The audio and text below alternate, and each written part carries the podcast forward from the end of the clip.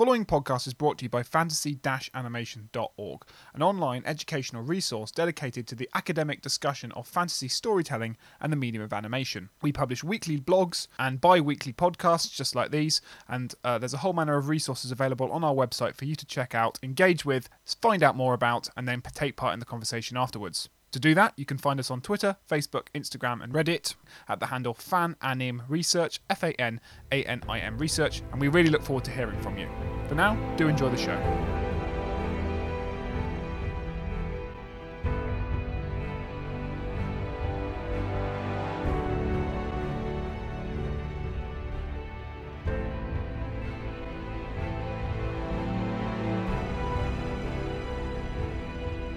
Hello, listeners, and welcome to another episode of the Fantasy Animation Podcast. I believe I am awake, and I am Alex Sargent. And I'm Chris Holiday, and I'm dreaming. But we'll both desperately cling to our totems to make sure throughout the uh, duration of the episode. Um, as, as hinted, today we are talking about the Christopher Nolan movie Inception, the heist dream thriller from a few years ago that sort of um, um, stormed uh, cinemas with its sort of mixture of, of, of cryptic narrative and blockbuster visuals. And there's lots to talk about in terms of it's riffing on sci-fi cinema, its use of dream imagery and the relationship between ideas of you know oneiric film theory and and fantasy cinema. Chris, VFX wise, there's got to be loads to talk about. Yeah, I think it's a really great film to sort of think about visual effects and the potential of and the sort of spectatorial power of visual effects. Um, I think the relationship to narrative, what they do in relation to a narrative that is highly complex. Actually, I think the effects in the film are are sort of perhaps one of the most coherent elements of the film. So yeah, and there's been a bit of writing as, as well around um, Inception and its sort of time spaces. So yeah, really excited to get going on this one. And we have a very special guest on the podcast this week to help us uh, think through some of these ideas and more. Uh, Professor Todd McGowan from the University of Vermont um, in the Department of English, who is an extremely prolific author of, of many aspects of film theory, including psychoanalysis, existentialism, um, the philosophy of Hegel, and the intersection of these lines of thought uh, with cinema. He's published uh, oh god, countless numbers of really important monographs that have sort of uh, that, that I can assure you, Todd, have been cited on this podcast numerous times. Not least the Real Gaze, um, film theory after Lacan, but as well as things like the Impossible David Lynch, um, the fictional Christopher Nolan, which we'll talk about, I'm sure, in a second, um, and other books on Spike Lee, uh, Rules of the Game, and comedy. Um, Todd, thank you so much for joining us. Oh, it's a real privilege to be here. Thanks, Alex. Thanks, Chris. No, it's it's our privilege. Uh, Todd, uh, so I think to start things off, before we jump into Inception itself, I just wanted to ask you a question about fantasy because I'm aware that listeners have a certain definition of fantasy that perhaps Chris and I have provided, and that definition often changes depending on the episode. Sometimes we talk about fantasy in terms of genre, and sometimes we're talking about fantasy in terms of a sort of, I don't know, um, process by which spe- spectators create meaning. Um, other times we're talking about something that's represented on screen as an act of fantasizing so I just wondered how you engage with the term fantasy in your work, and perhaps how that links to to your interest in in the filmmaking of Chris Nolan. Yeah, that's great. It's a great question. I, I think that it does. It's one of those terms that has this floating signification to it. I think, and so I think most people, when they think of fantasy, think of it as a genre. I almost never talk about it as a genre. So I almost always think about it as a way to to create a scenario or a scene through which I can work out my desire. So I'm using it in a, in a singular way, but I think it also works collectively, culturally. Like I think what Hollywood does or what any cinematic universe does is it creates it, it creates a fantasy world that people and I, I, always think of the trailer as a as a like a, a, like a insight into the fantasy that the film is going to create and then hmm. the, the, trailer says to you do you like that do you want to participate in this fantasy or do you not and then if you if you like the trailer then you buy into the fantasy or you at least you buy a ticket to to get into the fantasy so i really think of the filmic world itself as a largely as a fantasy structure on its own. And then I think there are certain filmmakers that are more invested in the fantasy d- dimension of cinema. That is that they're more dimension, the more invested in the way that the the film can actually show us a stage where our desire gets realized, versus others where there's more of a frustration of what we desire, and so we're constantly coming up against very clear obstacles. And I think Nolan's pretty interesting because he goes really he does both things. Like there are obstacles, and and there are films that really emphasize the obstacle, and then there are films where and and often it's the same film where we get this we get a kind of realization of desire that we wouldn't that it would be impossible in real life. So I think that for me, fantasy is this stage where we can find our a way, a path to our desire, a path that you know is, is blocked often, but it's it's it's nonetheless a path that's that's workable or visible for us.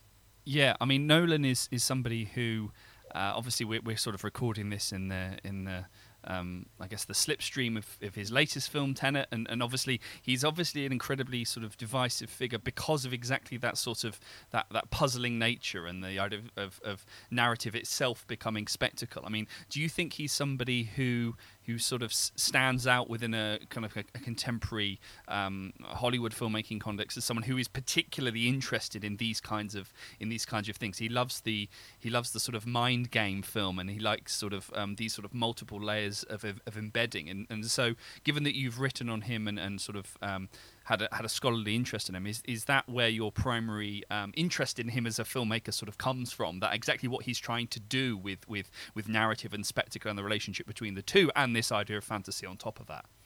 Yeah, absolutely. I I, I view that my idea is that Nolan is kind of what Orson Welles would be if he hadn't been destroyed by the Hollywood. Like if he was alive, you know, forty years, fifty years later, like I think Nolan does a lot of the same things that Welles does, but Welles never got the opportunity really to to have a lot of money other than the first film he made, have a lot of money to make films. So I think my idea is that that's kind of what Nolan is, and he's working things out. And I think what you say, like this relationship between narrative and spectacle, I think it's so important in in the way Nolan structures his films. Right? I think that's the in many ways, I think that's the key idea. Like, how does that relationship work itself out? And then some films are more about the narrative, and then some films are more about the spectacle. And the one we're talking about today really is, is marries both together in such a more, maybe more than any of them. I guess what is interesting about Inception is that there are lots of sort of narratives surrounding the movie, and that uh, one of them is a sort of industrial narrative about the sort of unique status Nolan has, right, in that he's able to make a film like this that that costs the amount it does, that has the level of VFX and, and spectacle that we're talking about, and has a certain grammar to it, or certain visual grammar to it that is that is very much you know part of the of the mechanics and, and economics of, of Hollywood filmmaking today. But within that is very interested in uh, in narrative experimentation, in in a narr- narratological um, experimentation, I guess, and and there's that makes him quite unique through various reasons, you know, to, surrounding his career. So I wondered what you when how you came to Inception as sort of a, a, a um, a, a, bit of academic interest. You, was it Inception that sort of brought you into Nolan? Were you already interested in Nolan before the came, film came along? What what kind of what was your backstory with the movie itself that, that sort of kickstarted this interest? Yeah, I was interested in Nolan before. So the film for me, I, I the first Nolan film I saw was Memento. I saw it in the theater, and I, I thought it was stunningly good. And but it really, I have to say, it was really prestige when I first thought, wow, there's a guy who makes consistently these films that are pretty amazing. And I still think Prestige is the top one for me. So I, that's what I would say. I remember exactly where I was when I saw Prestige. I was traveling, and I, I remember the theater, and I, I remember turning to my spouse, who's also a film theorist, and I said, you know, he's pretty great. Like that's just that's the first thing we said to each other. He's pretty great. And so, yeah, and, and I think there's a way in which Inception develops the most. This like it's so narratologically narratively complex, right? And and yet and and but the the spectacle of it is also as stunning as any of his films. So I think in certain way, it's the it's the high point of both of those those dimensions of his his filmmaking. So I I, I know there are people that are disappointed by it, and especially because I'm friends with a lot of psychoanalytic critics, and and they like Slavoj Žižek doesn't like it, and he and, and part of the thing that that drives a lot of people crazy. My friends is the use of the term subconscious all the time by by the by the Leonardo DiCaprio character by Cobb. Mm-hmm. So I don't know. So and I try to like include that in my reading and make that part of the way he's misguided and, and as if Nolan kind of understood that. Although I you know I so that made me feel like I had to be creative, but I feel like the film is is, is stunning for the way it brings just like I was saying and we were saying like those two things together. Yeah, I mean it's it's it's one that, that I mean I great to, to hear about the the prestige, which I also I think is absolutely kind of fabulous, and, and because it's about the power of illusion and, and, belief, and all these things that, all these threads that Nolan ultimately kind of plays with, with, with something like Inception and, and the film's tagline, the, the what is it? Something about the the dream is reality or something like that. The dream is real. Um, but uh, I mean, he he's sort of. I think he's striking for for me, and Inception is particularly striking in terms of the the sort of idea of, of narrative and narrative formula, and formulas being these fixed, stable closed systems uh, and, and, how the film perhaps I think connects up to, to sort of more more contemporary iterations of something like the, the, the puzzle film as I said the narrative narrative becoming becoming spectacle these kind of convoluted narrative um, or series of narrative premises you've got um, writing by Thomas L. On the mind game film uh, there's something sort of uh, retrospective, retroactive. The past is formed in the present. The present rediscovers the past, reshaping the future. Movies that play games with character, with audience. All of these things, these this sort of maze-like. Um, kind of quality to the to the diegesis and the idea of diegesis as truth the, the, the fact that the diegesis and the, the both the world of the film the story in which which is taking place in the world are sort of enigmatic and I really love that about the about the film and, and sort of um, and, and, kind of I guess placing special effects and digital technology within that. I think, as I said, a lot of the the, the certainly the writing on the film in relation to its visual effects. Um, in relation to science, I guess the science fiction genre more broadly, s- stuff around how the film is sort of an allegory of filmmaking as a process, the power of illusion, and so forth. Um, but there's something really kind of cl- yeah cleverly plotted in both time and and narrative, its use of time, its use of narrative, um, its use of kind of diegetic layers. I think yeah, it's kind of really, really, really fascinating as a as a as a work of sort of science science fiction, and yet at the same time is also really understated. Alex talked about the industrial narratives and and Nolan's place within sort of visual effects. And one of the reasons that the prestige is so useful because it's sort of about the mechanics of of how to do things by hand which is obviously exactly what Nolan's about. You know you don't you never really see what is it the dead bird in the cage. That's the thing that you but actually it's sort of quite dirty. A lot of his effects aren't aren't i mean they're fantastic. And the cgi and digital technology is kind of present in the film and there is this real myth around his use of digital effects which he does use. Um, but a lot of the industrial narratives about how he's kind of working things out. He is a filmmaker who does what his films do and also does what the spectator has to do.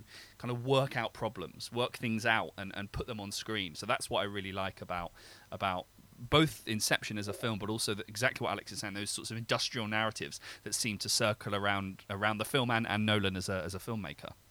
Yeah, I really like that. I, I think that that you know the notion of like the way that the narrative is told. I think he's really in. He really gets something about that, and and and I think he, you mentioned retroactivity, and I think you know Tenet obviously is really mm-hmm. explicitly mm-hmm. about that, but yeah. so is Memento, and so is Inception. Like the idea is like you get to the end, and then that's where we have to think about narratives as told from the end back to the beginning. And that's how we would properly understand them. And that, you know, Freud has this term Nachträglichkeit, which basically means retroactivity or, or going like belatedness. And so this idea that I, I think Nolan is in many ways the filmmaker of that idea that that you you think about the narrative from the end and then you, you the beginning that almost doesn't even matter because the beginning gets constituted only through the end. And I think that really, it's interesting to think about that relative to the way that effects work, right? Like, because that, because that's about narrative. But then if you're thinking about narrative in that way,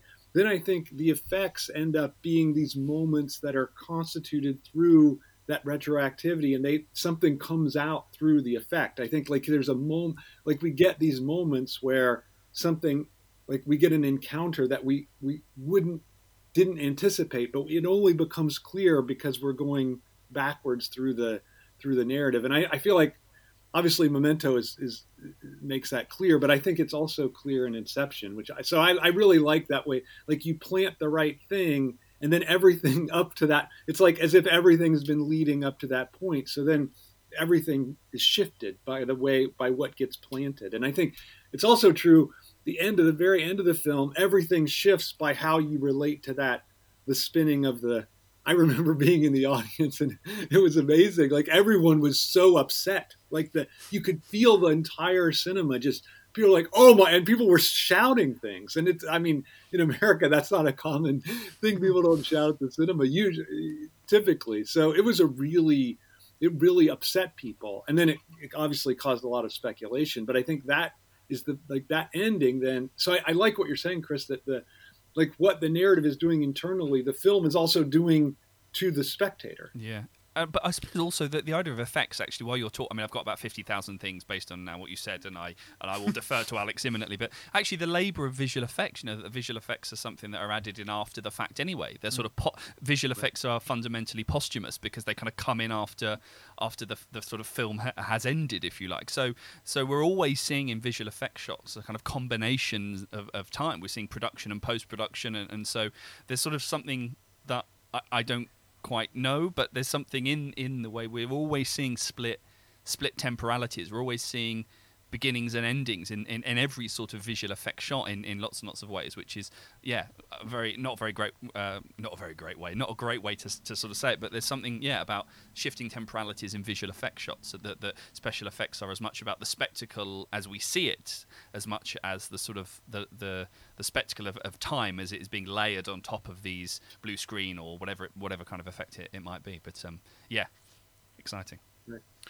Well, it occurs to me also that, that you know when we talk to um, VFX practitioners, that the act they do is very retrospective in that they get given a you know an end goal by their you know production house. You know make make you know we we've just um, recorded an episode talking about Captain Marvel where we're talking about making of the photorealistic cat throughout the movie, but ma- make a photorealistic cat, and then the labour process is this gradual actualization of the end goal, right? Which I guess is a creative thing anyway. Yeah, you know you want to get to here. How do I get there. Um, but the but the films, what I think what makes Nolan's interesting is that there's a certain what he's managed to do is create a very appealing, you know, in terms of mass appeal aesthetic out of confusion or bewilderment or or befuddlement or whatever the, the right phrase is, where part of the pleasure of watching these movies is is waiting for the moment that the the Rubik's cube clicks and all the sides are the same color, right? It's waiting for that moment where okay, this will all make sense at at this moment, and there's a pleasure in things making sense that you know is part of all narrative theory and all narrative pleasure, but but but there's something odd about the, the delight in the struggle of it all. Yeah, there's there's you know the films are quite referential about this. There's you know the Tom Hardy character that constantly keeps going like, so hang on a minute, well how's this all work? And and am I am I keeping up? And like obviously that's a gag at the spectator who might be struggling who is sort of gleefully struggling to keep up. And the film is gleefully complicated. You know, all these layers of dreams. There's a certain point in it where you're where I can remember watching it for the first time where the audience just starts laughing. And not at the film, but kind of with the film because there's just like, oh now the only solution to this is we have to go into an even deeper le- level, right? You know. So there's there's something about playing with the spectator and asking them to um you know, go with me on this journey. There's this level of trust being offered because Nolan's such a publicly well known filmmaker, but also don't worry, I will confuse you, but it won't ever get too much, or, or I won't ever take you to the point where it's really kind of, you know, avant garde and meaning becomes a lot more sort of, you know, subjective and, and formless and all this kind of stuff and I just I'm, I'm always interested in the sort of what you think the politics of all that are, uh, Todd, because like there's a there's a certain you know a lot of what your work does so well is sort of blend the political and the aesthetic really nicely. Right. So I wondered if what your thoughts were on on what what what's politically going on there in this sort of mass enjoyment in these films that that that are pl- joyfully um, un- difficult to understand, with the sort of tacit acknowledgement that you will understand them eventually, right? Yeah, I think. Well, I mean, I think that's the political complication. Like, is the, yeah. Like, I, I'm fascinated by what you said. This tacit acknowledgement that you will eventually understand, and I think, you know, that's what for me. Like, I think the the, the politically more radical films are mm. are never giving you that, right? Like, they're mm. or you get it in such a way that it's going to fundamentally alter the way that you think about things because it comes as such a like you get i think this is true in lynch like you you get what you were thinking you wanted but then you you find out you didn't want it at all right? Like that's what's so great about lynch's films. Like he understands the way in which your unconscious desire actually is aiming at something that you consciously don't aren't sure that you're after. And but I, I think that what you're suggesting that in the case of nolan that's not true that there is this maybe that there's this pact that kind of dulls that political edge of his cinema. Although I don't know about. That. I mean, like mm. I do. I I mean, because like think about. I, I mean, Inception is interesting, right? Because it doesn't like maybe there's a pack that you're going to get some that's all going to hold together but then in the end does it like i think there's a way in which that the ending he do, kind of does what i just said lynch does like he gives you that answer and it's not really like i think back about that audience reaction to the film mm-hmm. like they weren't happy with the answer that they got so i to me that's the key to a to a politically more emancipatory or radical film is that it it doesn't give you the answer that you it sets up a, a, a question or a, a problem and it doesn't give you the answer that seems evident that you desire you consciously think you want Instead, it gives you what corresponds to an unconscious desire that's actually laid out. And I and I think Nolan does that. And I think you know I think Memento does it. I think with that ending in Memento where you get this this that everything you want the answer and then what you get is oh well the answer is just that he's told this lie to himself that mm. in order to give himself something to do basically and then and then in inception i think you, you, there's no the ending does not really give you a clear sense of, and th- we were joking about this at the beginning is this am i awake or is this a dream? And i think the ending of the film doesn't allow you to distinguish between that. And then i think nolan's point is the inability to distinguish is really the answer. That that, that there's something counts more about the dream logic and our investment in it than it does about real life. And that's where where i think the real politics of his filmmaking lies yeah, it's it, it's an interesting dilemma because uh, you're right. Actually, that's a simplification because it ends with a question rather than a, than an answer. Some of his movies, you know, I think you have something like Dunkirk, where the certainly the narrative ambiguity does slot into a certain okay, it was this, this, and this, but right. that's not true of Inception. It you know ends on the will, will the totem fall over or not, and therefore is it a dream or is it is it not a dream? Spoiler alert, but but um you know we're, we're 20 minutes in. Everyone, uh, watch the movie. Um, but uh, yeah, it's it's it's it's an but but it's an interesting question but I'm interested in what the ramifications are in terms of what the answer, what either of answer of those questions means, because I'm not quite sure I always understand what's at stake in for Nolan or for the audience in asking that question. So why does it matter if the totem falls down? We could we could argue philosophically it matters because it's you know right back to sort of it's the Descartesian problem right of of are we dreaming are we awake what does those two things look like what is reality is it a subjective or objective uh, truth you know big questions but I'm not quite sure what the film posits. Um, and, and, to me, actually, it, what is interesting about Inception is is is the idea is if the film asks you to think is it a dream or is it not that seems an almost very simple question right. out of quite a complicated film that is almost not a I, the, the fact what Inception has to say about dreams, to me at least, is the least interesting aspect of the movie. What's much more interesting is what ha- it has to say about uh, the role of fantasy, the role of memory, and the relationship between those two things, and and filmmaking, which we've sort of alluded to thus far. So I don't, I, I, I wonder what question it's asking us to really consider, and what the political ramifications of, of either answer are in, in the in the universe of, of Nolan. Yeah, I think it's a great question, Alex. I mean, my sense is that it doesn't matter at all. Like, I, I my my claim is that that's a fausse piste, like a, a false yeah. clue, like that we're not, we shouldn't be looking at we like the, the, the top is really there. And it's i mean i think there is even a clue in the film that we can't trust whether because cobb does say you can't only your own if the totem is from someone else. It doesn't tell you anything. And he then clearly says this is the totem from mal that i i have right? So it's so he has already said that we shouldn't trust whether the totem whether this works or not. So i really feel like that's a way in which the film is saying, look, look over here, like in the Prestige, like look over here, so that you don't see over here where what's where the real question is, which I think is like what are what the dream tells us. And I agree that the dream itself, it's not really concerned with that, but it's concerned with how we invest ourselves in it, or how what memories we invest ourselves in, and that that's where the real the real struggle is the real what really counts is and it's not in this question of like what's real or what's not real and i think that and i think that's true in all of nolan's work right he doesn't he cares about the the revelatory power of the fiction. I mean, that's why I called my book "The Fictional mm. Christopher Nolan" because I think he thinks like these narratives that we invest ourselves in, they have that's where we really reveal like what we are, the real of our of our own, the way we fantasize, the way we desire, the way we enjoy. So I think that that for him is the real question, and the question is not whether oh is this just a is this fake or is it real? Yeah, I yeah, I think the, the the I wrote down as you were talking that idea of the yeah the power of the of the revelation, and, and I was thinking about um, I don't know, I was thinking about readerly texts and writerly texts and, and tradition and modernity and I was thinking about sort of Nolan's interested in types of deception so exactly as you're as you're saying it's it's he's interested in you know he's a filmmaker who's interested in in in the building, in this case, the building of fictional worlds and the convincing um, construction of fictional worlds.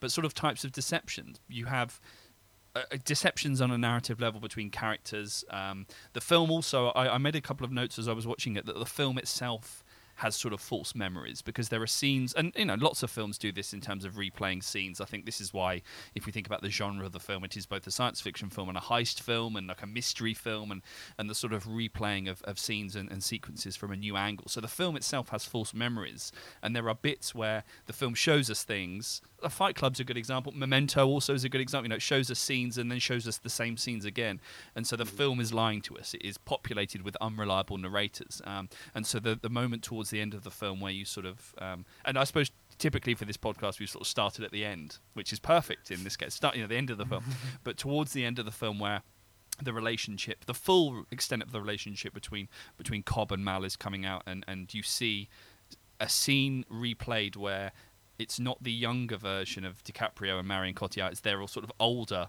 versions. They've already lived through this life once, um, and you see them as old an old couple. Um, and the film is sort of playing with that. It sort of shows you a scene where they're lying on the, with their heads on the on the um, railway lines, and then it shows you again both as young as and as old. And I look quite, quite like the the idea that it's all in the mind. The film itself has these false memories, but it's also interested in kind of partial answers, and that's maybe where the power of the ending. For me, it does wobble because of the soundtrack. But I think, as Nolan himself has spoken about, that it's important that Cobb's not even looking. So it's not that it wobbles or whether it does or whether it doesn't. It's that, that Cobb's not looking. He's not interested in that because he's looking at this this image of his, his children. So this idea of kind of partial answers. We get partial answers, which which presumably only increases our desire for that full revelation. We're getting the fraction or the fragment rather than the full confession, I guess. Um, and then also it suspends answers. It sort of prevents or halts disclosure because at the end of the film it cuts off. So despite a, despite a form of revelation, it cuts us off at the end. So all of these things, you know, Barthes is writing on readerly and writerly texts, and the and the and the role of of sort of types of deception and what a, what a text can do to us, I think, is in exactly what you're you're saying about yeah Nolan's interested in both the dream logic but also this kind of revela- revelatory power of, of, of illusion, which again makes the Prestige a kind of perfect perfect analogy in lots of ways. We we enjoy the the kind of not the thrill of the chase, but the the thrill of the reveal. It is, it is it is interesting. I mean, I come back to what you said earlier, Alex, about the way he, we have this promise implicit in the Nolan film, and that's what makes people like it. But I mean, just the way Chris you were describing it, it is sort of curious how he's managed to be successful, right? Like he he doesn't he does like I think there is this pact with the audience, but then it's it's violated in all these ways, especially in Inception, and then and yet people really still love his films. And i think a lot of that is the spectacle. It's almost like the narrative is this way in which i'm going to challenge what the audience consciously wants. And then the spectacle is which is the way in which i'm going to give them what they want. Like that i just think of that scene in inception where we get the, the streets of Paris folded back on top of each other. That's just it's just enjoyable. Like with however that fits in the narrative, it's just really enjoyable to watch that. And I feel like that's part of the way in which he's he's paying off the spectator for this other. I'm going to thwart your desire on the one hand, but I'm going to I'm going to grant you what you what you want on the other hand. I wonder if that if that dynamic is it crucial to what he's he, he's doing and and you can maybe think of that in terms of narrative and spectacle but maybe that's too simple Mm. Now, there, there is something interesting, and, I, and I I'm going to going to, to muddle it, but I know uh, Aylish Wood has, has written something on Inception's time spaces and talks about the narrative is so complex in terms of its layering and its it's sort of um, it's not it's not quite forking paths in the way that that I guess narratologists might understand, but it's it's all about that loop, and even I think he writes writes on a piece of paper that loop between creating and perceiving our world and the dream and as reality, and you know you have lines like "follow you into your fantasy" and "come back to reality, Dom," and all these kinds of things. Um, and actually, the, the the visual effects in the film are pretty sort of I don't want to say telegraphed, but kind of straightforward and clear cut. So the corridor is revolving and Paris is folding in on itself. There's something quite I don't want to say simplistic, but sort of something quite um, uh, I don't know e- easy. Uh, um, maybe it's because it's so explicitly out there that the visual effect is being presented to you in a way that is so obvious and so sort of set piecey that that that full disclosure of the effect is something and it's be, and also that the film presents it as an effect you have the sort of the classic surrogate spectators you have um, uh, Dom and Ariadne looking at the at Paris as it folds over yes so there's something quite explicit and and exhibitionist and presentational about the way that the film is visualizing those kinds of effects. They are effects in the film and effects for us as we watch the film and so forth. Um, and that leaves space for the narrative to be as complex as it is. Um, and so there is, and, and, and I, as I said, I've kind of butchered what she's saying, but there is something quite sort of um, clear cut about the, the, the effects on show, that they're not hidden, they are explicit and revealed to us in a way that the narrative never quite reveals its hand. Well, just just to add to that, the, the Paris sequence, which I agree is like the you know if you have to only watch three minutes of this movie it's that. But it but it's it's there's a pr- the prologue to it, it within that individual sequence is the conversation the two of them have uh, sorry tom one of the th- features of this podcast is that i don't remember any characters names in any films i've ever seen ever but the two characters leonardo dicaprio um, and, and elliot page of course um, uh, and they're having a conversation um, in the film uh, about you know and she and, and he says to her um, uh, what you know how do we get here? Do you remember? And they have a kind of back and forth about, you know, no, I don't remember the beginning of this conversation. And of course, we don't remember the beginning of the conversation either, because we've been thrust into it halfway through, because we as spectators have been playing with a film grammar that's very happy to dump us. You know, that happens in how many times does that happen in a film? It happens all the time. You get dumped into the middle of a conversation, and your sort of brain fills in what you did before, what must have been said up until this point, and then you jump straight back in, and off you go. And and so it's interesting that that line of dialogue, where the film is kind of inviting you to see that yes, you know, they are in a dream, they are recognizing in their dream, but what we are w- watching as as you point out, Todd, is is very is, is extra fictional. Is fiction declaring itself to be fiction, which is you know that is what fantasy is. You know, it, both as a genre and as a sort of storytelling trope. It's it's fiction that, that you know that I think it's Attebery um, who says that fantasy is extra fictional or declares its fictionalness rather than tries right. to disguise its fictionalness. Um, so it, they have two characters basically telling you, yeah, you know that thing you're doing right now, we're doing it too, and it's weird, isn't it? And then Paris folds in on itself. and I'm, I'm interested in the dialogue between the narrative and the spectacle because the spectacle is obviously experientially doing this incredible, like, wow, you'd never see this in real life. But of course, you'd never see it in real life. This isn't real life. It just told you it wasn't, like two seconds ago before it even happened. So I don't know what the visuals do in relationship to the narrative, but there's certainly a very tricksy uh, back and forth going on in that. And I can't, you know, it's it's it's yeah, Todd, you take it yeah. away. yeah, no, it's great. It's such a great observation, and I think isn't it funny too that the visuals don't feel the need to be realistic, right? Like mm. that's like I think the spectacle, like clearly we would never see Paris folding in on itself. Clearly in Interstellar, we would never see. I just remember that baseball field from Interstellar. You know, it's such a it's such an unrealistic and yet completely believable mise en scène. And I feel like that's the key. Like he wants to create worlds that are not realistic but are believable. And I think that's the that's this idea of like the fiction that you can invest yourself in. And so he's trying to create a world where you can invest yourself in. And I, I wonder if that's maybe the answer to that question of like why he's so popular at, with the given the complexity. And I think it's because he creates a world that you can masses can invest themselves in and that's the thing and and so you can even you can believe in it even while knowing it's not real and i think that's really a crucial distinction that that can like what is the status of our belief, right? And that's yeah. So so mm-hmm. to add to add to the final the question at dilemma, let's add a few substreams of meaning down the down the layers to that final question. One question it asks us at the end is: Is this a dream or is it not a dream? But which I think is, but I think almost the que- another question the film is asking you is: Are you going to, are you going to engage with that question when you walk out of the cinema, or are you going to get engage in the bigger question, which is that it doesn't matter because even if it is a dream or even if it is not a dream, both in both cases it's still fictional. Yeah, uh, right. because why does it matter if it's a dream or not? It's still none of these characters are real. None of these things actually happened. So it doesn't. You know, why invest so much? Does it matter that it was all a dream? Because it was all a dream in the sort of you know, if we take the Wizard of Oz, you know, cinema as dream kind of uh, metaphor. You know, um, and and I guess what I'm interested in this is probably more of a reception issue than a than a than a formal issue because I, I think the film perfectly invites both of those considerations. Is that I think what Nolan successfully manages to do is that you know to be blunt, I suspect 80 90% of audiences primarily engage with that first question, but the film allows for enough opportunities to allow people to engage with that second question um, at the same time. Sometimes the totem is a red herring, yeah, as you as you were saying. Yeah, um, no, because it doesn't matter.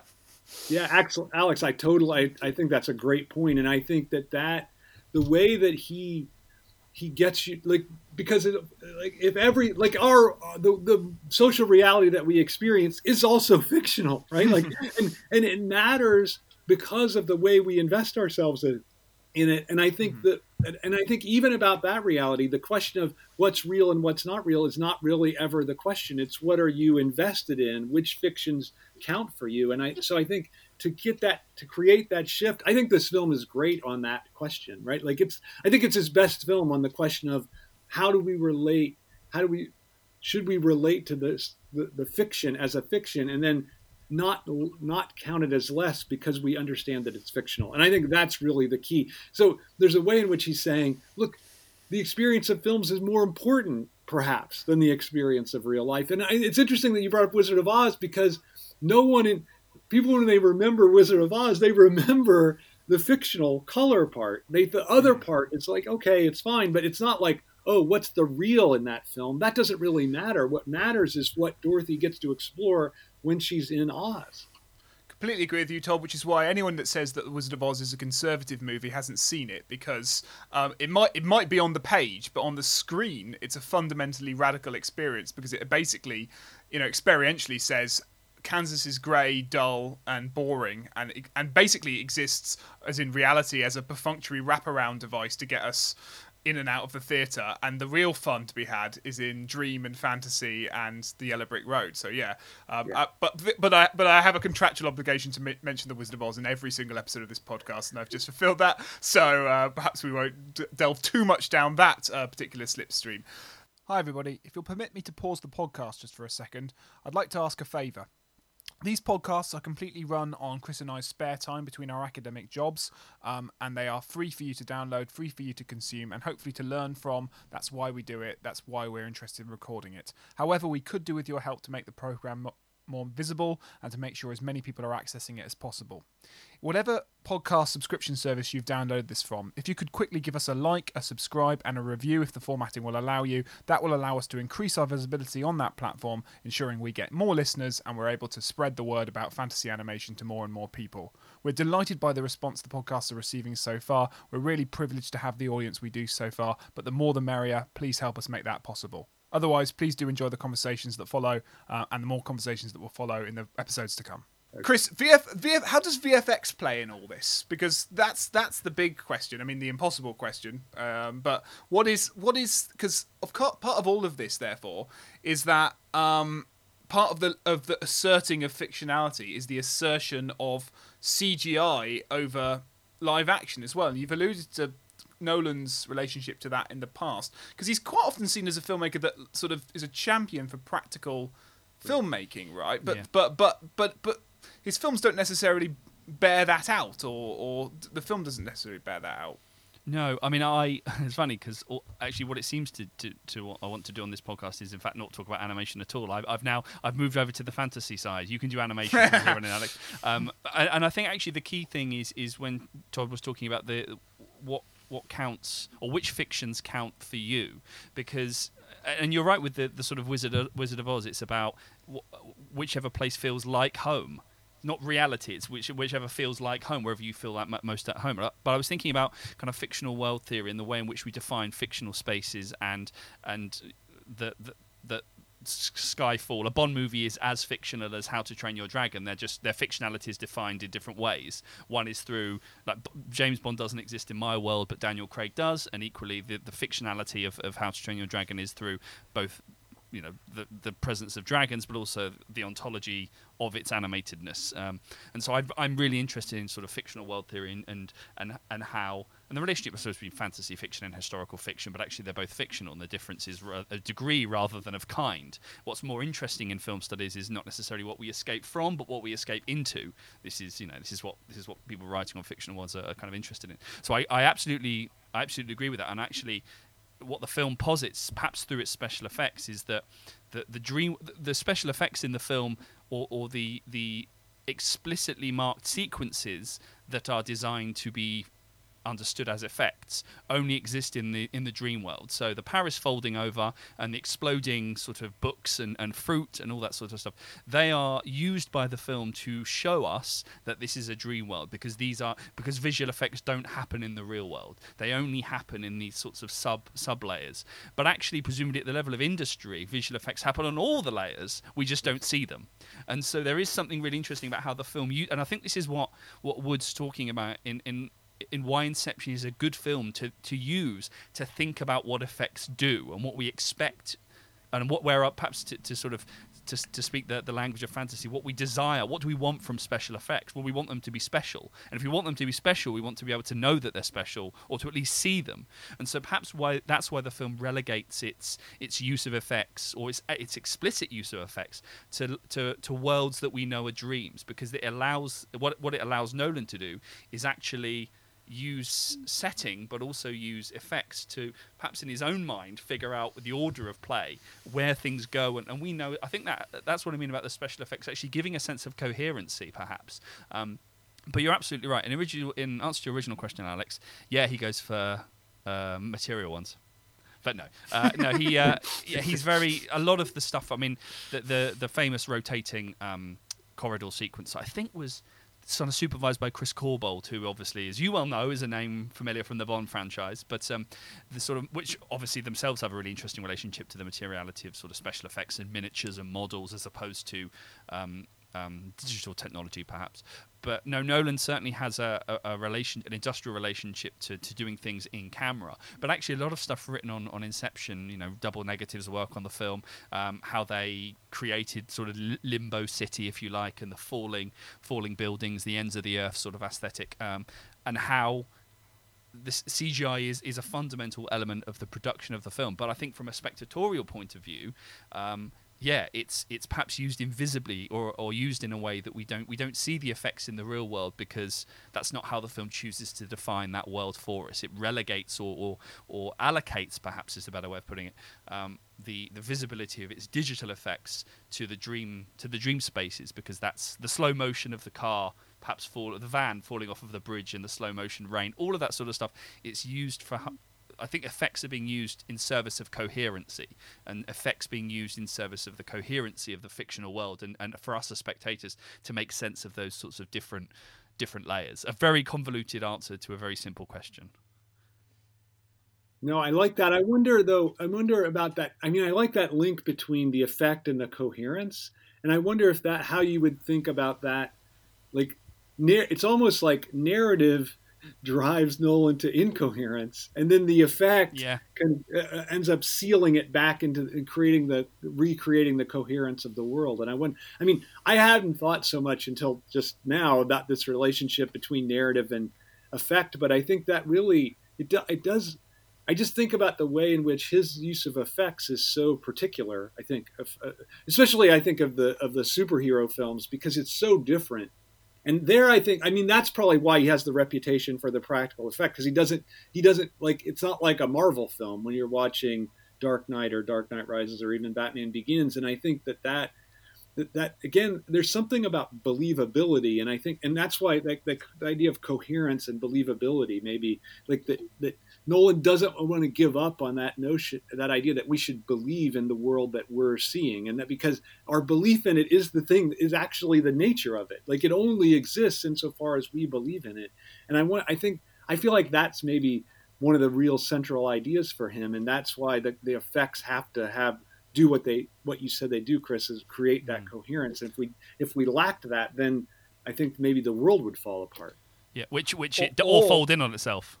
Right, yes. right. Yeah, well, exactly, exactly. Or they have to be used to, to deliberately allow for moments of incoherence. So if you think about the Paris folding in on itself, that is a moment where the film is saying this is fictional. Don't you know? It, it right. helps support what isn't fictional in the movie, but it, this is fictional, and the use of VFX, a very obvious moment of VFX um, in that in that uh, sequence, helps to support that as sort of at a material level. It's interesting because it links to. Um, uh, a work that that that uh, Scott Ben Tyra has been doing, riffing on on your work, Todd, about sort of in in a very great collection called Fantasy Animation Connections Between Medias, Mediums, Genres, available all very good bookstores around the, the world, I'm sure, but uh, at a at an affordable price. But we move on from the plug uh, to the um, to the fact that he talks about sort of he uses your categories of sort of the fantasy of desire and the fan- uh, cinema of desire and cinema of fantasy, and the idea that some cinema sort of integrates fantasy and desire,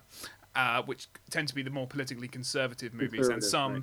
Um, and some offer a sort of disintegrated vision of fantasy and desire, and that allows for sort of further thought and discourse and, and a lack of believability in a, in a structure or system. Uh, and he sort of applies that to um, VFX uh, work, actually in Game of Thrones. But he's talking about that, like the idea of a believable effect actually rests quite a lot on an image that is integrated between levels of what we might call fantasy, if you will, the VFX, and the desire for something to be, you know, real, based in sort of photorealistic grammar. And so, an integrated image, an integrated special effect image, is one that looks real because it integrates those two things succinctly, and it looks like we're in a real space, even though they might have painted out some skyscrapers in the background or a crowd or put a crowd in, or all the things that they do you know that Nolan does all throughout this movie, but we don't necessarily recognize as special effects. And then the special effects, or uh, well, w- w- what therefore that implies, which uh, Ben, bless him, in five thousand words didn't quite get to because he's busy talking about a Game of Thrones. Um, but but what that implies is there could be such a thing as a disintegrated image where that phantasmic supplement, the VFX supplement, is allowed to be disintegrated from the structure of which it's sort of engaging with. And perhaps what we get in Paris is exactly that an explosion of phantasma on screen, which, which as you say in your book, kind of actually highlights the, vacu- the, the vacuity or the, the illusionness of all this, where like a fantasy without a structure or a desiring structure to support it is just a fantasy and therefore has no power. Um, so perhaps what Nolan's doing with VFX is he isn't not using VFX. He uses them when he wants things to look. I mean, guess for a better word, fake on screen. Yeah. Um, and it's and it's and he's playing that out in his you know move from one technology to another. Yeah, I love that idea, Alex. That that that it's the moment of obvious fakeness, and it's interesting. Like I think you're right. Like it does rather than creating an integrated world, it's precisely what causes this moment of disintegration where the the coherence i think that's right that the the the, the coherence of the fantasy world actually marks the incoherence of the of the rest of the filmic world right? Like that's i think that's really great that there's a that and i think that's true that that nolan doesn't really fit he doesn't try to you don't come out of nolan's films being feeling perfectly integrated as a subject within the social order, right? In fact, you feel the opposite. You feel like you feel precisely this moment of disintegration. I mean, I remember when I walked out of Memento, I was like, what can I even rely on? Like, I didn't feel like I could rely on the truth of anything. And I feel like that's the, that in, in Inception, you walk out with this, like, what, what really counts for me? And I think that's, like, if you can get people to ask those kinds of questions, that's, I count that as a radical that's what the aesthetic at its most radical does. Like it causes these things that you would take for certain to be questionable. Yeah. And somehow makes them entertaining. That's the b- really bizarre aspect of Nolan is that most times that happens. If you think of someone like Lynch, or if you think of some, you know, the, the sort of you know art house traditions or things like that, usually that kind of question. I guess, I guess it is entertaining in a sort of you know uh, class based you know appreciative system whereby like you know the art house part of what's entertaining about it is that it is that you know to be a good socialist you need to go to the art house every week have a expensive cup of coffee and and discuss the issues afterwards right you know so there is a certain entertainment that we would, shouldn't discount in all that sort of stuff but but the idea of doing that on a on a sort of mass appeal level at a at the at the sort of the address of the blockbuster to do it and to make people feel like that's Friday night entertainment is is remarkable in terms of the bringing together of lots of different worlds and audiences there. It, it is. I think. I mean, I'm going to overstate. This is too generous to Nolan, I think, but it's like what hmm. Shakespeare was able to do, right? Like he he appeals to a like he, he was trying to create popular plays, right? And yet and yet they're plays that you know like just have this amazing kind of theoretical, philosophical, you know, political content to them. So I, I mean, I don't, I wouldn't put Nolan at No. the level of Shakespeare, but I do think that he's trying to do a similar thing. Like, how can I, how can I make this complexity digestible, right? Like that's what he's, I mm. think that's what he's trying to do, and that I really appreciate that. Like I think that is, and I, I have an appreciation for Jean Luc Godard and you know the whole that whole tradition. Like I, I think last year at Marienbad's maybe the one of the greatest movies ever made, but I still feel like there's a limitation to that. Just what you're saying, like it just can't. There's no way everyone could find can go to last year at Marienbad and find it engaging. Where, but everyone could go to Inception and, and feel engaged with it. So I think that that there is really something to be said for that. Yeah, um, I mean, I'm as you were as you were writing, I was trying to to make an analogy or thinking about an, the analogy to the Prestige and whether we are Christian Bale, and this is going to be spoilerific, whether we're Christian Bale, whether we're Hugh Jackman, because the Prestige, in the case of of Christian Bale, we have this strange set of occurrences that we find out is relatively boring. And spoiler alert, you know, there are twins, you know, they're brothers, they're twins, and so forth. So you have this strange occurrence, and then the revelation is relatively sort of mundane. Um, and then the opposite is true of Hugh Jackman, that you have this sort of event that seems okay teleportation we've sort of seen that within the world of the film and then the revelation is actually spectacular that actually it becomes this and you mentioned about the coherency of fantasy and i just i'm trying to figure out whether nolan is more like the christian bale narrative or whether he's more like the hugh jackman narrative that he he sort of the answer that he gives is sort of strange and and and and fantastical, but it's got a level of coherency or digestibility, as you said, that you sort of like, yep, okay, so it's complex, but it's it's di- it's sort of digestible, complex fantasy, and so I, that's that's fine. It's it's it's less like boring twins and more like uh, mechanical reproduction of the self, and so I'm, there was something quite nice about about the, those two strands of the prestige if, if people have seen the film. If they haven't you can cut the last sort of three or four minutes of what i just said. Um, but about the but about what how choose how how nolan chooses and what he chooses to do with the reveal. Because you said yeah he's interested in the power of revelation but it's like what revelation is he giving or is he not giving any revelation at all? And so i was just trying to think through that in relation to what those those two characters in the prestige do whether the revelation is sort of mundane and, and domestic and, and unspectacular, or whether it's strange and fantastical but coherent and coherent enough. I think it's mundane. I, I think that, although I'm, I'm tempted to answer it, Chris, by saying it maybe Nolan creates a chiasmus where on the you have both things operating at once in mm-hmm. his filmmaking, just like he has both characters in in the Prestige. Although, but I think it's more that he's and I I, I have to say that I I felt like the, res, the the revelation that Tesla has actually created. I, it's a little bit. I didn't really love that about that. It's the Yeah. only slight thing I don't love about the Prestige, and and I feel like that's because it's a little bit against Nolan. I think Nolan's usually it's like this incredible complexity, and then this you realize that the thing that's Orion and everything is just a banal object. And I think that that's why I made the allusion to Welles. And I think that's the idea of Citizen Kane, right? Like everything is structured about this is this the banality of the sled. You know, there's this funny thing. This is not a this is not a Nolan joke. It's a Welles joke. But so so uh, Spielberg, I guess, asked Orson Welles if he could buy Rosebud and Welles said to him, "Didn't you see the movie? We burned it." Mm. So I think that, but I think the idea that it's burned is the point. Like it's just this thing that's just this crap that's just thrown away, and like the revelation that they're just twins. I think that that's more Nolan's Ballywick. Like that's his. I like I'm going to give you this, but understand that what's at the heart of this whole complexity is this this this banality, and I think like that's a real. I think that's a really powerful political position to to hold Mm. up. Well, well, I, I think you yeah, you're absolutely right. The the discrepancy in the film between spectacular technology, but also uh, it's a film about parents and children and human imagination and the power of dreaming and uh, guilt.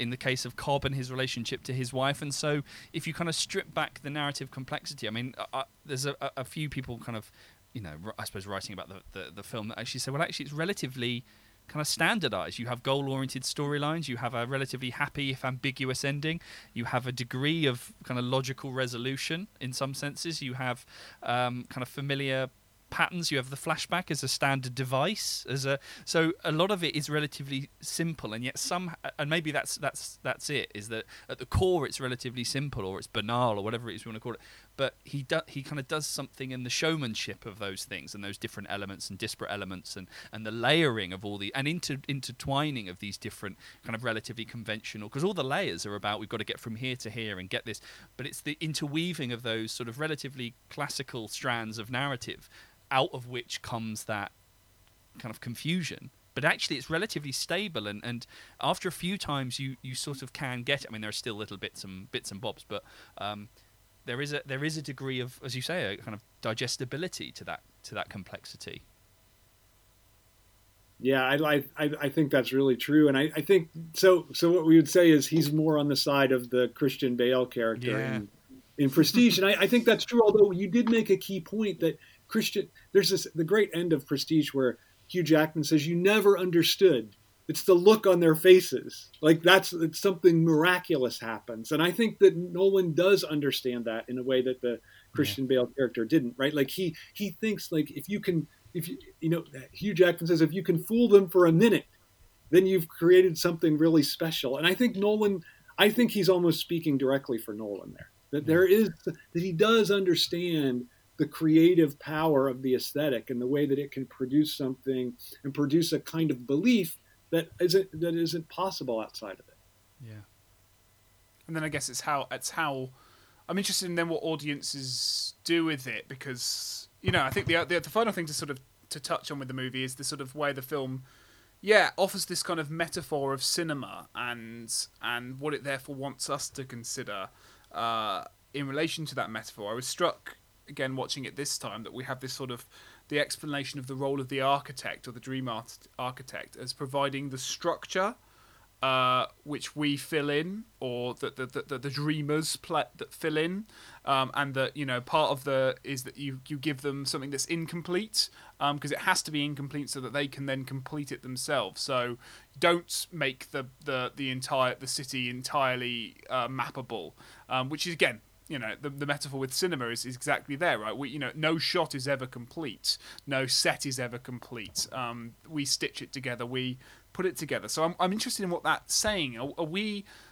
are we the, the architects is, is is nolan the architect in this movie? He's providing us a structure which he's encouraging us to fill in and therefore encouraging us to think about the actively the role of filling in that we're doing uh, or, or, or, or are we providing a? Str- I don't like. W- w- is that is that too glib, or is that sort of roughly what you would take from the movie? Yeah, no, I think that's pretty good, Alex. I, th- I think that's right, and I think that what he wants us to do is, and I think you said it perfectly. Pay attention to this, what's missing, and the, our act of filling it in, and the way we have to do that. And I think that that's, you know, like I think most films don't put our attention onto what's missing, right? Like they they they, they try to they, they want us to turn a blind hmm. eye to what's not there.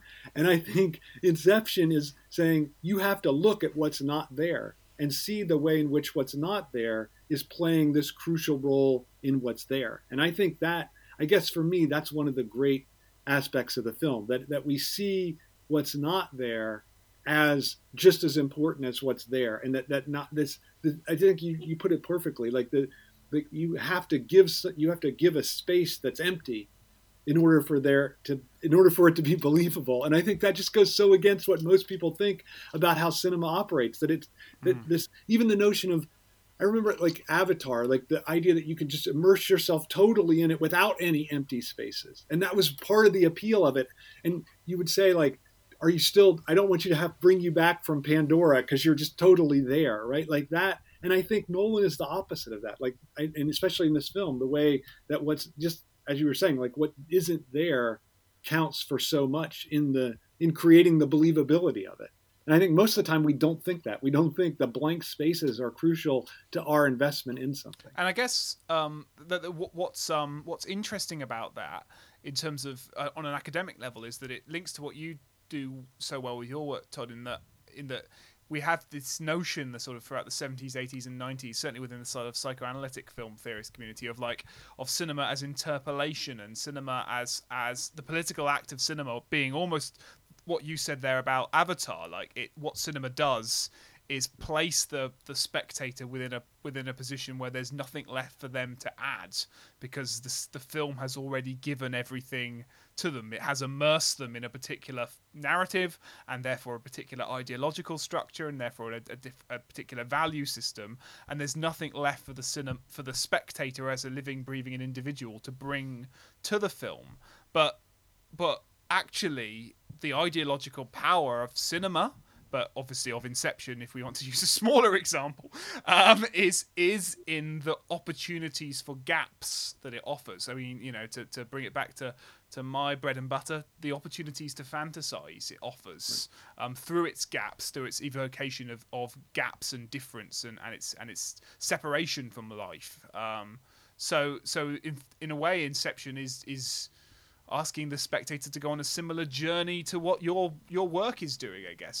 That's very nice. I think that's right. I think though that you're right to the way you describe that trajectory is really good, right? That Nolan is not only challenging a whole kind of filmmaking, he's challenging a whole kind of way of theorizing about yep. the cinema that says it's ideological because it totally it it creates a world of total presence and and that you're interpolated into that world. So mm-hmm. this idea it's borrowed from Louis Althusser that that mm-hmm. film is ideological interpolation, just like you described. And I think that his by his folk the way that he focuses on what's not there and what's missing and what the spectator has to do i think it's completely challenged that idea of of, of spectatorship which I, I you're right. I mean i've spent a lot of time trying to trying to myself challenge that for sure. Because I, I guess i've always felt like i've been more interested in the films that challenge what ideological interpolation than the films that just confirm it. And i feel like those films that challenge it are are actually more engaging. And so I, I just I, I never felt I've always felt like that reducing the aesthetic to the ideological I thought was not that seemed wrong to me because the aesthetic I as I've always felt it was the thing that always was challenging what I had been ideologically interpolated into. So I just had the complete opposite sense of mm. what the aesthetic did. In terms of the film's relationship to you said about Alex this sort of metaphor of, of cinema and and um, cinema's long-standing relationship to the mind and the brain and how cinema is sort of thought-like because of the um, you know I guess cinema and dreams and memory are are based on images that signify. We have the idea of editing that we're always sort of self-editing as part of our um, part of our um, I guess subjectivity or, or, whatever it is. But that and similarly, the, the film is very, and cinema itself, I guess, is very uh, kind of disruptively jumping from scene to scene. So I think you were mentioning earlier about how we got here. How did how did they get here? Well, cinema does this all the time. You know, in the same way the brain edits what we see and, and so forth, and divides things into man- manageable. Um, uh, chunks. We, uh, yeah, I'm thinking of kind of the stream of consciousness. But what you were what you were both saying relates to, again back to fictional worlds and how so when Victor Perkins writes, movies always take us into the middle of things because the film and its story begin, but the world does not. Characters have relevant histories. Uh, and then he talks about fictional worlds, and this, I think this taps into the sort of the off-screen and the blank space, which of course chimes with animation. You know, you only need enough on the page to, to connote a world. Um, and even in the case of video games, when characters move in digital video games and they move, the world builds in front of them. So it's sort of part of this generation. It's exactly what the film says about that relationship between creating and perceiving. And actually, Perkins says something similar with regards to fictional world. The camera's selectivity means that the framed image and the boundless fictional world create and account for one another. And it's exa- and that's exactly the, what the film is doing by creating a spectacle out of a world, a fictional world that can be creative and perceived at the same time and what it means for us as spectators and the characters to intervene into that relationship that that kind of reciprocal relationship is something that at a narrative level at the level of drama they can enter into and that's where the, the jeopardy and the, and the narrative really that's where the stuff is. But actually it taps into to what we enjoy about the, the, the cinema that the camera only selects a certain thing. It makes no sense to ask of a of a painting what exists beyond the frame, but it makes perfect sense to ask of that of the cinema. Um, the pleasure of blank space, of off screen space, how the fiction world is connoted not through visibility, through sound. Why do we believe that the world of Rear Window exists beyond everything else. That alleyway becomes really important down the side of the block of flats because stuff happens in that alleyway, and that's re- what happens in the alleyway is really interesting. We don't perceive it, and it's not really that important for us, but it at least tells us that the world is ticking by beyond the portion that we glimpse. Um, and so all of that sort of believability and how that, that believability is cemented um, as part of our experience of fictional worlds, I think is something that really plays out and is interrogated by this sort of mind heist narrative of of Inception. So I really I really like what the film is doing in relation to to the believability and coherency of what it means to create a world, populate it, be interpolated into it, to live in it, to enjoy it, to the to and then to leave it. I guess. Um, and so yeah, I I, I think the, what the film is doing reflexively about fictional worlds ties into to, to cinema certainly um, but yeah definitely got me got me thinking about what it means to build a world in in something like animation which is obviously of a different register um, right. but still relies on a spectator filling in the blank space to assume that there's an off screen and a and, and that and that sort of stuff but um, yeah yeah, I think it's really one of the best films about the blank space, right? Like that's really, I mean, it, it's funny because I think it's so crucial to the cinematic world in the way you described even that rear window example is really great. And I, I but i think most films really try to ha- create a world in which we don't see what's not there. And i think nolan wants us to see what's not there. And i think that's a really rare thing in a in a mainstream blockbuster filmmaker. Like that mm-hmm. i think just like alex was talking about all the there's a lot of art cinema filmmakers that do that really a lot and I but I think Nolan is one of the few that is able to integrate that into the into a mainstream filmmaking. The film is about an inception of a character, the the the Cillian Murphy character, um, who spends a majority of the movie one thinking they're one level further up the dream than actually they are. Right in the in the that that the, the Leonardo DiCaprio and his squad all know they are in a dream, and he doesn't know he's in a dream gets told he's in a dream, joins them down the layers, but doesn't know that the thing that where he was told was a dream was also a dream. Um, and actually, that's what the film is: is that is that the film is Leonardo DiCaprio and his squad, and we are Cillian Murphy. And what it wants us to do is come back up the layers, but all the way up to realize that the, and the idea that the film's narrative is incept is is wanting to insert into the audience insert into Cillian Murphy's character is this is not real. That's the, that's the message they put into the character. It's just he doesn't realize that the message needs to come one level further up for him to actually have any power over the relationship. If he knew what they knew that actually none of it is real the question isn't what's a dream what isn't. The question is quest the fictionality of just everyday existence um, as as a concept. Um, so that sort of sums up our thoughts on it. Do we have any final moments of the film we've not touched upon that we'd like to to share? Um, I, am aware we sort of really only talked about like four minutes of it, but but we've talked around it a lot. Um, or is there any final thoughts? So why don't we start with Chris and then we'll let Todd sort of gather his thoughts, and then I can throw Chris under the bus and make him do it first. Um, That's fine. so that he can summarise his thoughts on a complex movie no, quickly no, no. Uh, in a succinct and logical fashion. No, I'm, i mean I've always been interested in puzzle films and and and these sorts of movies that play games that are about fiction, whether it's The Truman Show, whether it's Memento, all that all that sort of stuff. I've always been interested in in um, I think plot twists sort of generally. Um, and as I've as I've been studying and, and teaching and, and, writing about narrative and, and, thinking about sort of transgressions and and uh, process, a tangling between the world of the telling and the world of the, the told, and people being able to enter into, you know, hit cinema has a long history of this. Characters walking into into films. Was it Purple Rose of Cairo or stepping out of film? So I've always been interested in those kinds of transgressions. Um, and while the film doesn't, there aren't I mean, it's still it's doing the similar sort of thing, you know, playing exactly with you saying those those levels of, of, of fictionality and, and how we define levels of, of uh, certain kinds of, of fictionality. But um, I think if you take each of the levels, they make absolute sort of I guess narrative sense, and there is a, a set of concrete characters and, a, and a, a, goal that needs to be um, achieved, or a, resolution, or something that needs to be solved.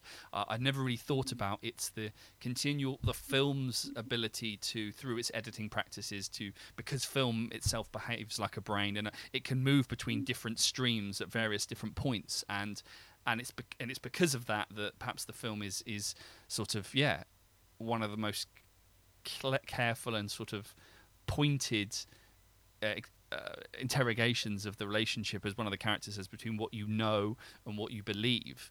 Um, and the extent actually to which that matters. To go back to the final ending of the film, the film truncates that final shot, um, and we assume it still happened. Stu- assume something still happened, whether it continued or whether it didn't.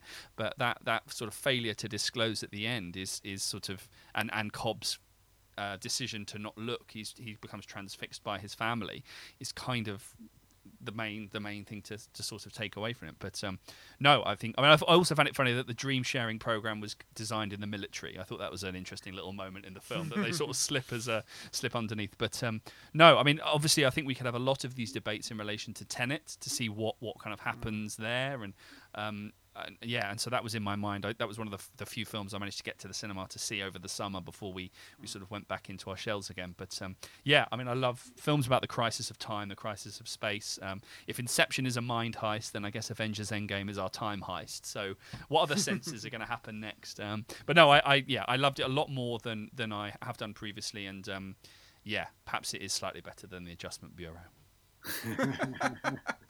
I think so, Adjustment Bureau is pretty good, though. Um, yeah. So I, I, do. I would say that I, I, think that the one thing we haven't really talked about is the character of Mal, and I, I, feel, I feel like and we talked a little bit about her, but I feel like she's one of those characters that, and I think it relates to the way we talked about absence because she's constantly.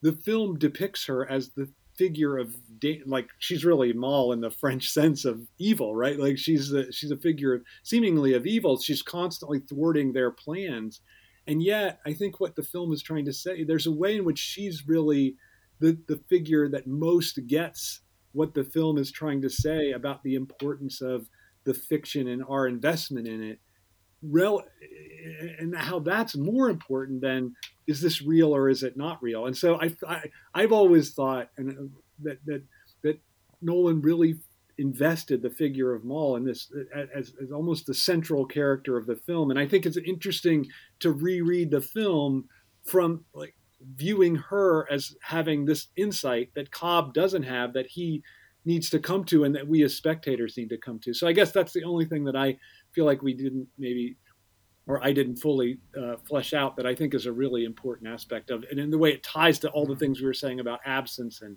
and fiction.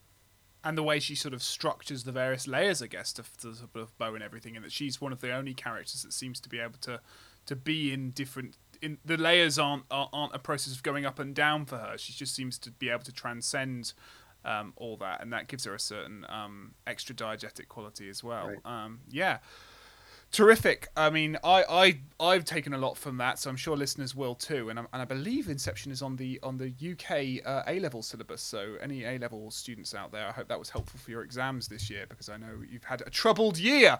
Um, Todd, thank you uh, so much for coming on the podcast. If, if people, so I'm sure the fictional um, Christopher Nolan is still available and out there in the world and available for eager new film readers to to digest.